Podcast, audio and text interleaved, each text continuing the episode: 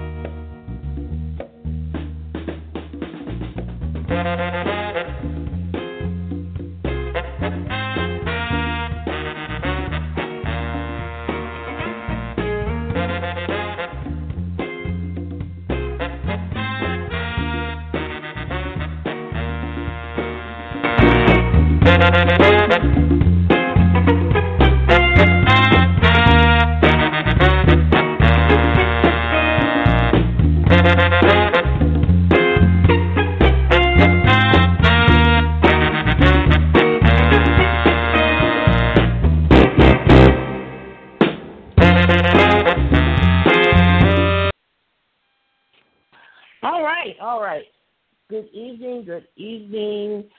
Um, this is your host, Sherry Ann Turpin, and you are listening to Making Culture, an Afrofuturist salon. Um, we're here after a five year break. That's quite a long time. Um, and I'm not here by myself. Um, I'm here with a special, special guest tonight. Um, his name is Ronald Mason. He is our president of the University of the District of Columbia. Um, but tonight he's going to be um, talking in a different in a different way tonight. And so I know him as President Mason, but I also know him as Ron. Um, and so for tonight, you're going to be talking to me, Sherry Ann, and Ron. Good evening, Ron. Uh, Sherry Ann, how you doing this evening? I'm doing great, doing great. Um, first day of summer, beautiful day. All kinds of craziness going on in this town, but we're not gonna we're not gonna get into that. We, we might end up dipping into it, but that's not why we're here tonight. And so um, we will, of course, we'll have uh, plenty of um, um, listeners um, who are, um, as we speak, who are um, calling in and who are listening, and at some point, you know, may have some questions, may or may not. A lot of people listen in using their computer, and you can do that. But if you are listening right now and you would like to call in and you'd like to interact with us, um, guests can call us at 516 387 1517. All right? Um, and so tonight, we're going to be talking about language, we're going to be talking about spoken word, we're going to be talking about poetry. Um, something I know a lot about, and something that you, Ron, know a lot about. Um, and so I guess we could start by sort of asking you, um, how old were you when you wrote your first poem? You know, that's a good question. Um, I can remember when I was in high school, uh, I, I, I wrote. I was in a poetry contest, and I remember actually winning and getting my stuff published, got, getting my poetry published. So I think that was the first time I can remember putting words to paper and trying to to make them rhyme. You know. Um, yeah. And then, yeah, then over the years, I just sort of stayed with it. And then when I was at Jackson State, I decided to try to use it to teach a course. And so I started putting the words to music.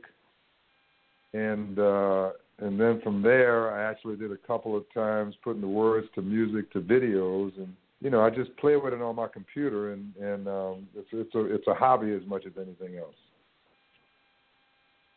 Okay, okay. All right. So I can, you know, and I can definitely, um, definitely relate to that. Um, I used to keep a, well, now they call them blogs, but um, I used to keep a diary, and um, so I was one of those kids with thick glasses, um, always had a book in my hand, um, sitting in a corner. I was either reading a book or I was writing. And so um, I would take my little diaries with me everywhere, and um, I would write poetry. And like you, I did um, the usual, you know, high school newspaper, and you know, and, and wrote wrote poetry and got good feedback. I imagine you got good feedback, right? Pretty much. Yeah, guess. You know. Um, but you know, I didn't. Um, I didn't have a diary. That, that wasn't me. And I grew Yeah. up in a in a little house with a lot of children. So for me, a lot of times, uh, you know, writing was trying to uh, find a little peace and quiet, and sort of getting into myself and my thoughts, and getting off to the side, and and uh, really just as much of an outlet and escape as much as anything else. I feel you on that. Um, Yeah. and so I didn't grow up in a house with uh, with, with a lot of kids. I, I have one brother, um, but I have two parents who were very invasive. um, Mhm. and that's not a bad thing. You you want your parents to be in your lives, but uh, I, I found that the best way of hiding things from my parents was to just uh, put it in my diary, and so I would write poetry and I would take it to church and share it with um, a friend of mine. And of course, um, I went through a stage in which I was writing some naughty poetry. So I'm sitting in church writing poetry about things I'm not supposed to be writing about. And so there was one place where I could get away with it. And nobody knew the wiser. Uh, of course, I didn't. I didn't publish that, um, you know, in the school newspaper. So, um, so you, you, so you writing has always been a, a part of a part of your life. What were you writing about um, when you first started out? Well, you know, that's interesting. Uh, so I, I was raised Catholic, right? And I was an altar Okay. boy, and uh, you know, pretty pretty much Joe Catholic.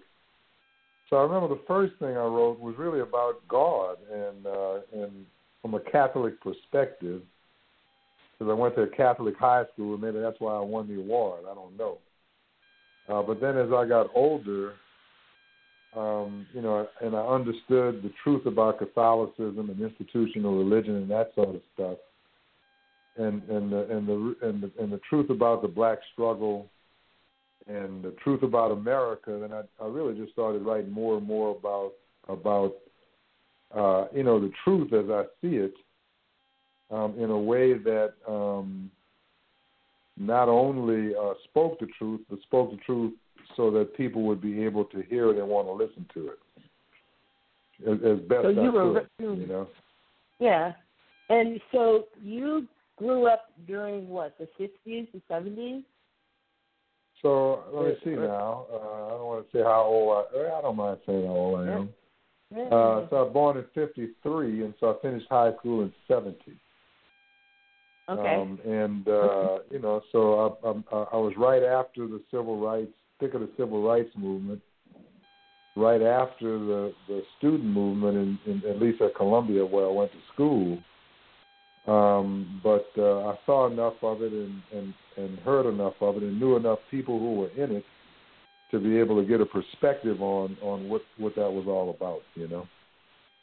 Right, right, and that's and uh, no doubt. I mean, you're in the midst of it.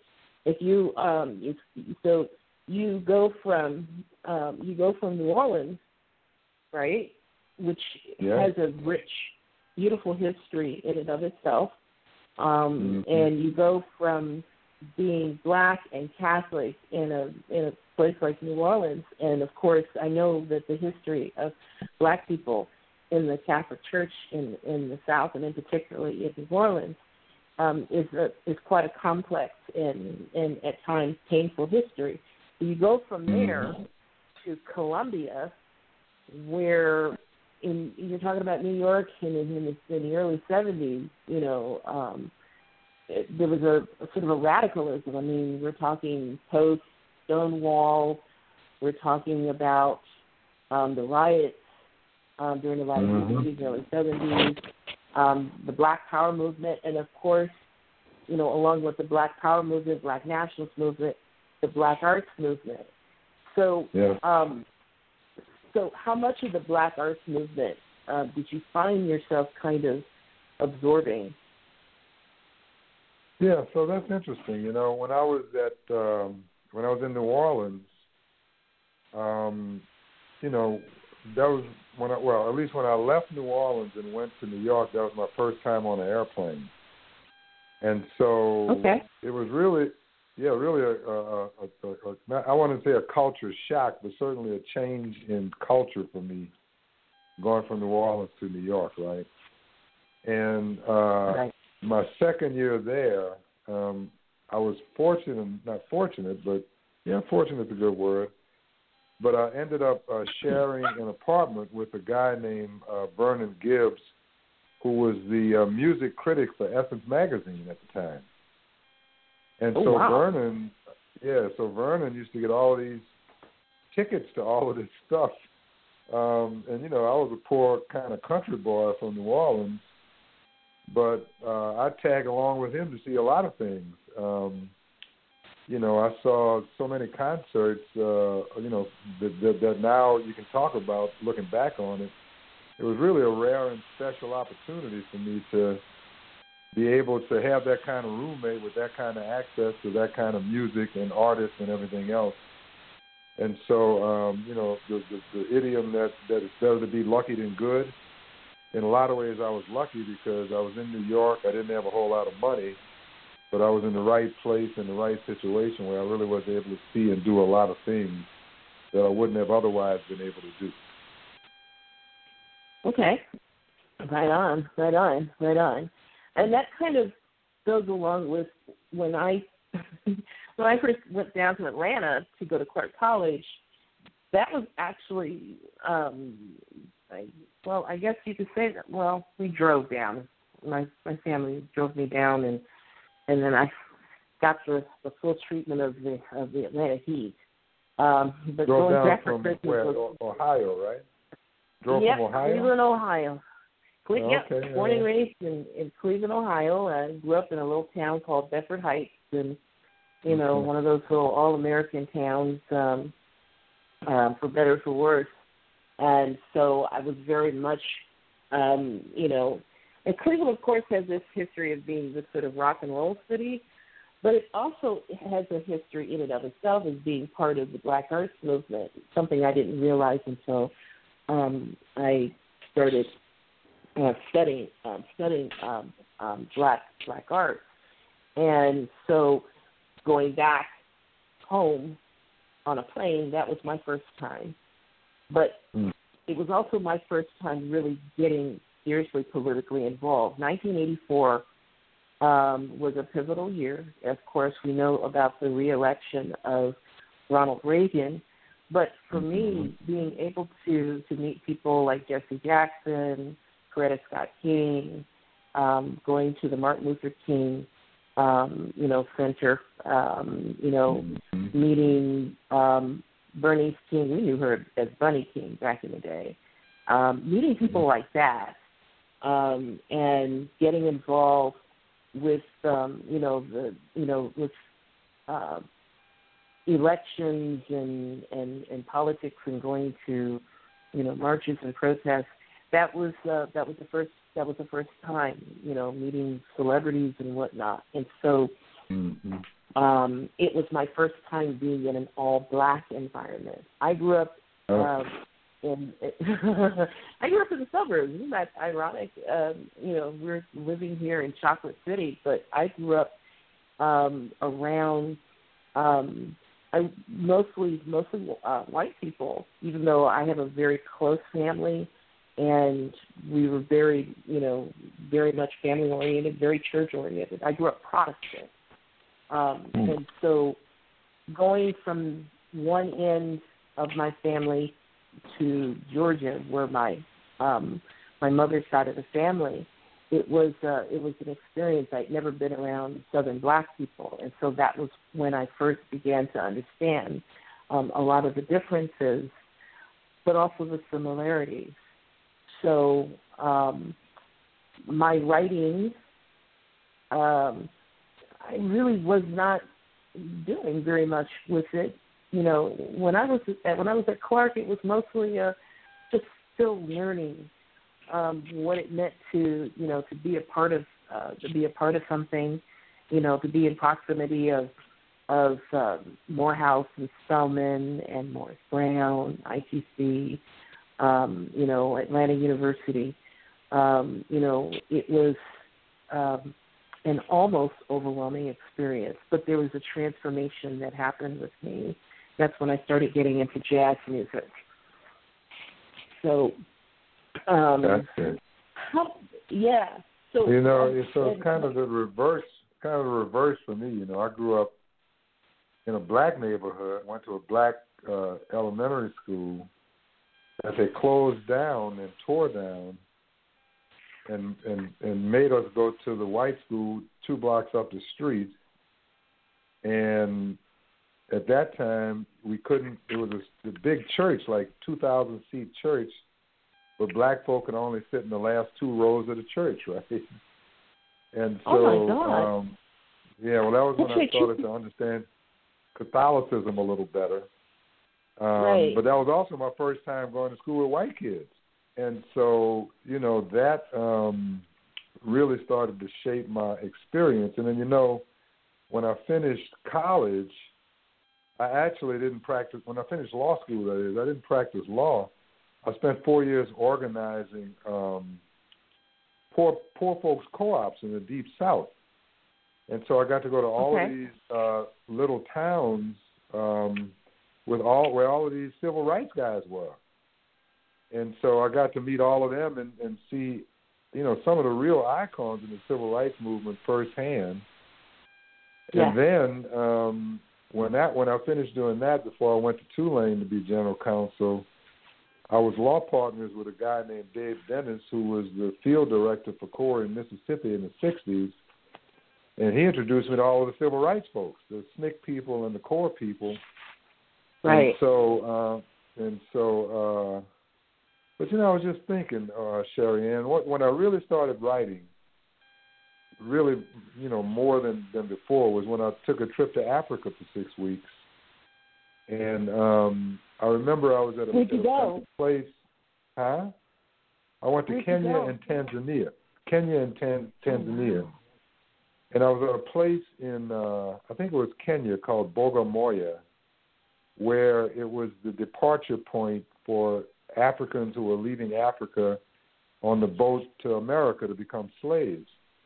And Bagamoyo means uh, I leave my heart here. And um, I, you know that was I wrote a poem about that, and I think that was really my first time when I started, uh, you know, seriously writing. Um, you know, more and more after that. Uh, It, it didn't really occur to me until you, you were talking. It just hit me as we were talking. Wow. Well, I've never been to Africa. I've I've been Wow.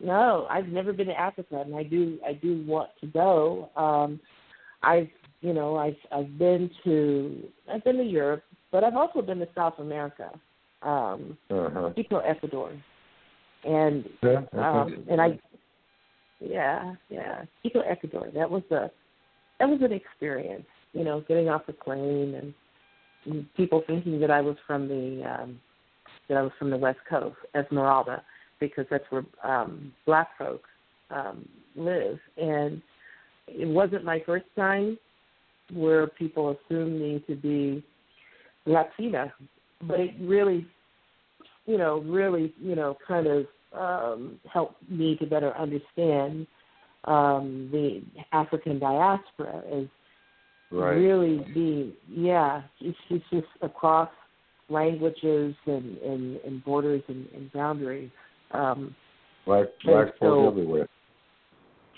there you go there you go and of course you going to Kenya um, and you seeing the departure points of course there's you know you have the echoes the ancestral echoes to consider and so that inspired you um, to to, to, to write and so Yeah, and you know, the, um, and the thing of, thing about yeah. Africa is that if you until you realize that black folk have their own continent, I mean, it's a really big continent, and it's all black folks basically there. Um, it really does put in perspective, you know, our relationship to the rest of the world. You know, because you could you could take the whole of all of America and pretty much put it in Nigeria, which is one small one country in a in a huge continent. Um, right. Why were you why why were you in Paraguay? Just out of curiosity. Um, um, Ecuador. Um, I Ecuador, was in Ecuador. I mean, Ecuador. Yeah, yeah, yeah, yeah, yeah. So I was in Ecuador um, because I had been invited to go to um, a conference, um, and so um, there was a professor um, at UDC who was in the Spanish department, and um, she she um, you know sort of introduced me to uh, what some of the work that she was doing, and so um, I gave a presentation in um, partially English, partially Spanish. My Spanish is not the greatest, but I I made it through. Um, and every single time I end up someplace else where English is not a, a primary language, I have to pull out what little um, French I know, and um, I have to put my, my Spanish back into into practice. And so um, it was a it was it was a very surreal experience um, seeing the um, the similarities, but of course the differences. Um, you know, meeting people who were you know who were uh, working um, you know in the outer reaches of of of, um, of Ecuador, um, and of course meeting people. There was a I remember I was in a restaurant and there was a woman. Um, she was very short, maybe about four eleven, and she and I just sort of had this sort of nod. And I knew when I saw her that she was um, she was she was a spiritual person, um, perhaps um, you know uh, an indigenous uh, spiritual person. And so I'm a um, you know I I'm somewhat I somewhat gone into other other ways of, of spirituality and sometimes you meet up with people and you already kind of know and you have that energy and in many ways I was just like, Wow, I have to really go back? I I loved it. Um and, and going into old Quito and I went into a, a, a Catholic church and they're very expressive they're very it's it, it's just the beauty of it. And I I felt like, wow, this is this is this is some place that I must have been in a, a previous life, and Hmm. so um, it was it was someplace I'd like to I'd like to return at some point, and so I kind of felt like that with that, but I also kind of felt like that about Venice, but for different reasons. Venice had a very different feel to it. Um, but it you know in, in meeting people from all over the world. I was there uh, during the Biennale, and so um, being able to go through through all of the exhibits and whatnot. But it definitely had an influence on you know on my writing and my poetry. Um, I don't know if, if you've had a chance to read any of mine, but it you know I like working a lot with colors and textures. So I wanted to kind of Mhm. um, talk to you about that when you Okay. um, when you when you write, um, what is what's your what's your influence or who's your who's your influence? When I look at mine, I can I can tell you where uh, where a lot of mine kind of originate from. When I look at my poetry or my short stories, um, I usually point to somebody like Erica Jong, Henry Miller, Audre Lorde.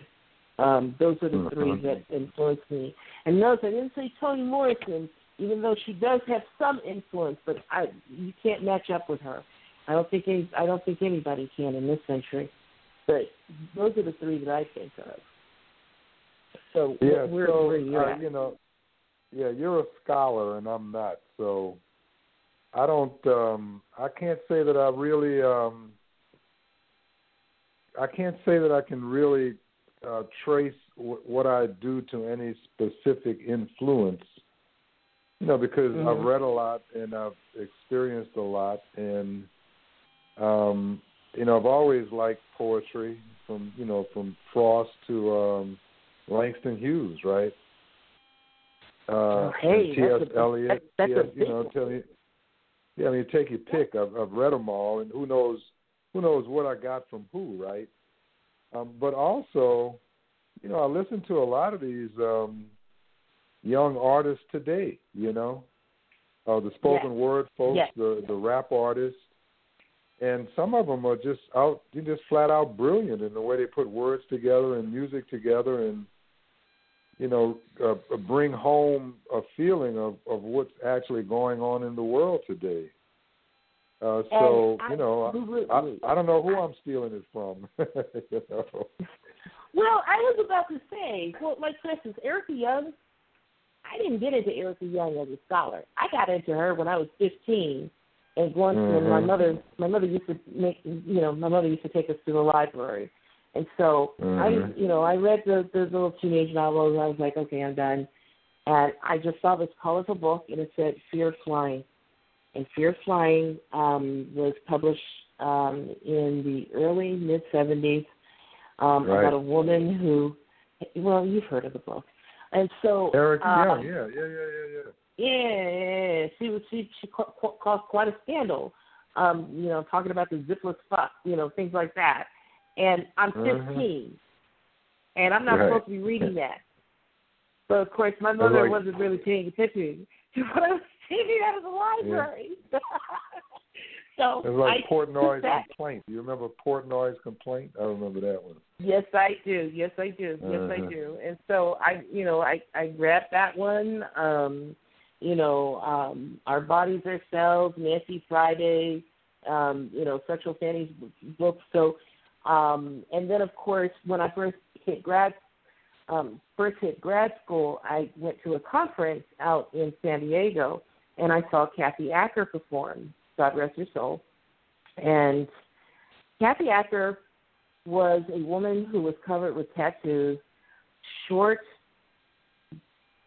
dyed blonde hair, piercings all over the place, walking around in these electric blue leggings and talking and reading in such a brilliantly, um, awesomely offensive fashion or offensive to anybody who's who's expecting, you know, high high culture.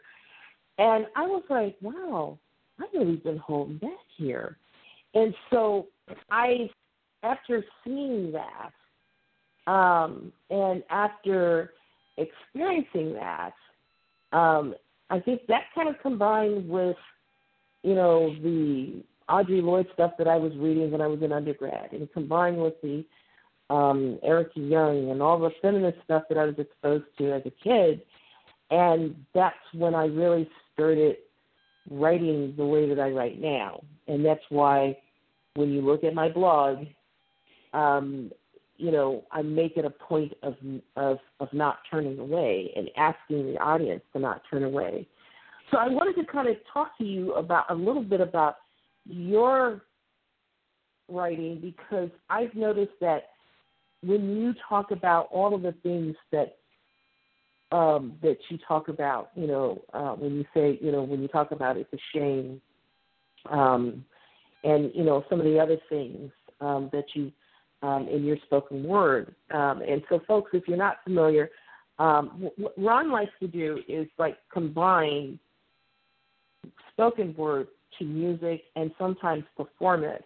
And it can be somewhat shocking because, of course, you know, we live in an age in which we expect that somebody who is dressed up in a nice suit and, you know, and and has that sort of nice, calm persona can certainly really kind of shock the audience and get them to pay attention. And so what I want to know is how did you kind of break into what you what you do um, in your performances and what's your range? You know, you seem to you seem to like to do a, a lot. You have a you have a big range of what you do when you're spoken word. Okay, so let's not let's not overstate the performance part because I don't do a lot of performing. Okay, and I really well, I know started. You Uh, yeah, but but I got a couple of things online, and I'll give folks the reference to that in a second. Um, okay. But you know, I started I started all of this by by doing a CD for a class that I was teaching, uh, an honors seminar at Jackson State, and I just Ah. figured that it would be easier to get the students to, you know, kind of pay attention if I if I put the themes to music, and then supplemented it with some reading. Um, and it worked pretty Okay. good, I think. And all of the um, songs were message. I call it message music, right? Uh, so Right. like one was called one was called Two for One, and and the lyrics went something like you know I'm a black man, I'm a dying breed, right? And Yes. uh, it's a story about how you know a, a one brother shoots another brother, and one is dead, and the other one spends the rest of his life in jail. Two for one. And so, um, you know, we had a lot of, and I had one on capitalism and one on uh, on what I call the Terminator, or, you know, basically the the forces of oppression uh, that Yes. are hard to overcome. And you know, and it made for a nice nice uh, collection. But then after that, you know, I started uh, just doing sort of stuff for hobby once I learned the technology because I do all of this stuff on a laptop, you know. And um, and so, like on YouTube, I have something called Hell of a Sin, which is a takeoff on Gil Scott Heron's um, piece about um, the military-industrial complex. Okay. And uh, you know, if you go to YouTube and look up "Hell of a Sin," H E L L U V A, Sin S I N. Uh, you know, that's the kind of stuff that I do. Um, okay. Yeah, and uh, you know, and I got Yeah. I got more stuff in my computer than than the world has seen. Well, so I, I guess the question, uh, one um, one question that I have for you is why why haven't you shared more? Um, part of it is just, um, you know, I'm 65 years old, so I don't see me doing a whole lot of uh, live performing. Um, you know, second, uh, a lot of it is pretty. How do I put it? Like I have one thing called Kaepernick, where I, you know I talk Okay. about um, black athletes kneeling, but also talk about the president calling, uh, you know, black mamas bitches, right? And Yeah. um, you know, some things you can do as Ronald Mason, but when you're the Right. president of university and you know you have to worry about the politics and the funding and those sorts of things, you know, I guess even even now I still hesitate sometimes to um, you know let my um, let my uh, let my let my art if that if that's what it is you know It compromise my ability to do the best I can for the students that I'm serving you know? And so Well, I don't know if I that's a cop that- I don't know if it's a cop out or what but but you know No, it's just um it's- it's, a it's a it delicate seems- balance yeah Well, it's it's a, it's a delicate balance, Ron, because you are basically having to um having to negotiate. And and and you know just even with just even with the the whole idea of us well i mean we're talking language here. So that's that's basically you know language meaning and whatnot. And so names for instance. Um and so um for whatever reason i i never refer to you by your first name and it Mhm. kind of felt natural to just call you, you know, President Mason, you know, or whatnot. Um, but yeah. the reality of it is, is that you're still Ron or you're still Ronald. You still that name still is it's still there, but it's sort of put in, you know, sort of put in pause um, for for a moment. But the way that I see it, we're after hours. we're after hours, and that is why I, you know, in so our in in the way that our listeners see it, you know, and, and a lot of people are listening to the, uh, you know the podcast. If you're af- after hours, um, and you know, you're walking along the street, you know, or you're you know you're participating in a in a podcast, or you're you know you're going to a club, or you know you're going to a gas station. You're Ron, and you know, and the thing about it is, is that you're you have a particular role, a very important role that you do play, but the artist, and you are an artist, also has a very important role, and that's pretty much how I how I play that along. And so, you know, I've had former students, you know, I, you know, uh, you know, encounter me and I'll be like, uh, just call me Sherry Ann. It's so hard. I'm like, eventually, eventually, it's not gonna get, it's not gonna get that difficult. And next time you see me, in, you know, in, in a grocery store and in a restaurant, you know, and I'm walking around in flip flops, well, you know, Sherry Ann, really. Um, and so once you once you're able to, to, to see it as, you know, it's a performative, but it's not necessarily something that will um, forever on end keep you from being able to express. And that's why for many years when I was writing, because I used to um, I used to publish in a magazine called Corset, and I I published these essays. Um, and folks, if you want to see the essays, you can look in my blog because I've I've republished them in my blog. Um, and I use the handle, um, and I use the handle because I was concerned that you know that my students would you know would see this and be like, oh my God, she's writing about sex. And then when I started really teaching, and you know that I teach some pretty provocative topics, and I was like, why am I hiding? Now, I'm not saying that that's your story because you have a particular role to play and a set of expectations, and you have a public persona that you must maintain.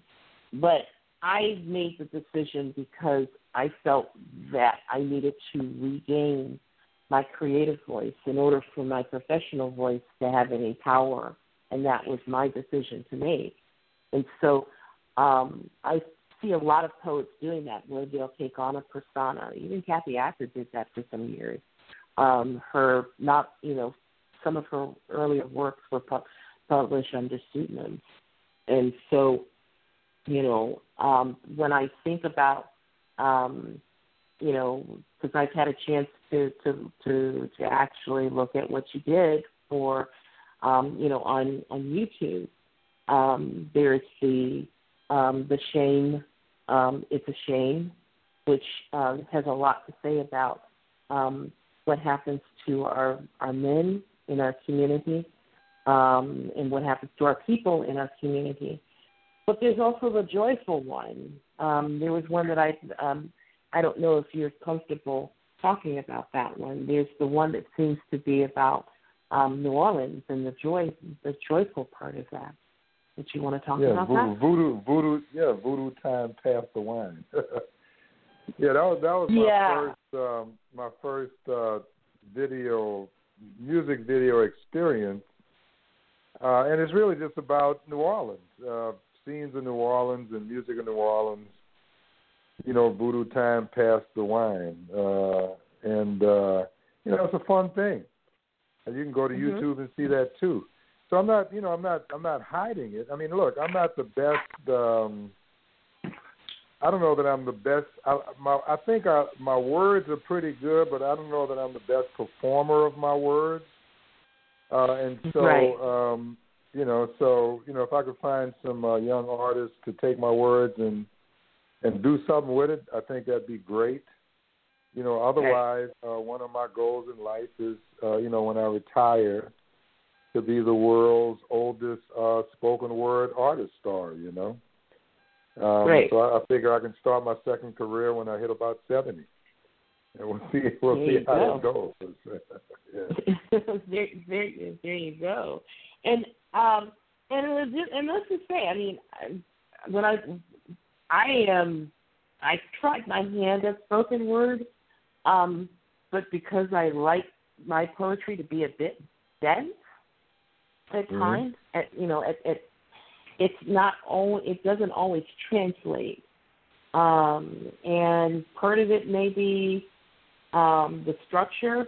Although over the years, my I've gotten a bit more into into rhyme, um, and my structures are a bit um, they're a little less dense than they used to be, and I do a lot more cataloging in my poetry. But to be honest with you, I think part of it is just my accent. I'm very Midwestern, very. I don't have that same cadence. And one of the things that I really like about um, what you have allowed us to experience is that um, you have there's a natural kind of connection that you have. Um, you the way that you speak, your your accent. Um, in fact, I was I was so fascinated. What part of New Orleans are you from? What which ward are you from? I'm from. I don't know. I don't know if you know the difference, but I'm from the third ward, which is. Um, okay. Um, have you been to New Orleans? Have you been to New Orleans?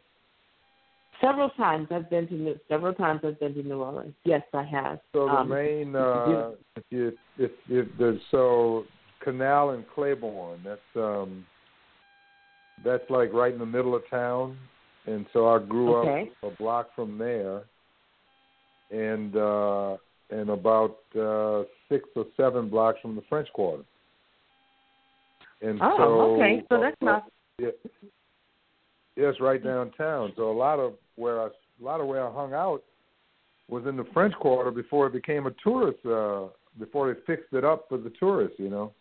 More like the I don't know if you've right. seen the movie um A Streetcar Named Desire. Yes, I have. Um, but yeah, well, that's what the French Quarter was like when I was growing up there. You know, it was just an old oh. neighborhood that hadn't been reclaimed yet. Well, um, I've stayed so in the French Quarter. Yeah. Yeah. Yeah. What what part yeah, of I what have. part of town? What year? I mean. Ah. Jeez, I, you know, I. It, I well, it couldn't have been remember, when I was growing up. No, yeah, no, because no, in the seventies, no, no, no, no, they fixed it up in No, the seventies. You know. Well, and so I um I had a chance to when I visited, um I stayed in a I stayed in a bed and breakfast actually. Um Okay. it was uh very it was very nice um and it was I I took a risk because I didn't I, I didn't want to stay in a in a, in a brand name um a hotel and this was this was after Katrina. Um but yeah, it was after it was after Well, that was Katrina. fine. Yeah, because the, the quarter Yeah. didn't flood in Yeah. Katrina. Yeah, but Sherry Ann, listen, Right. um, we were going to do this for about a half hour, and we're And. I think we did. I think we did pretty well. What do you What do you think? I think we did. I think we did pretty well. yeah, I've enjoyed it. I thought it, was, Um, it was a good conversation. You know. Um, oh yes, maybe yes, yes, maybe- indeed. Yeah, maybe next time I'll figure out the technology and we could actually, uh, you know, play one of my pieces or something on your show. But I couldn't, I couldn't get, I couldn't figure out how to make that happen. You know. Well, I'm going to help you with that for the next time. So, Okay. um, so what?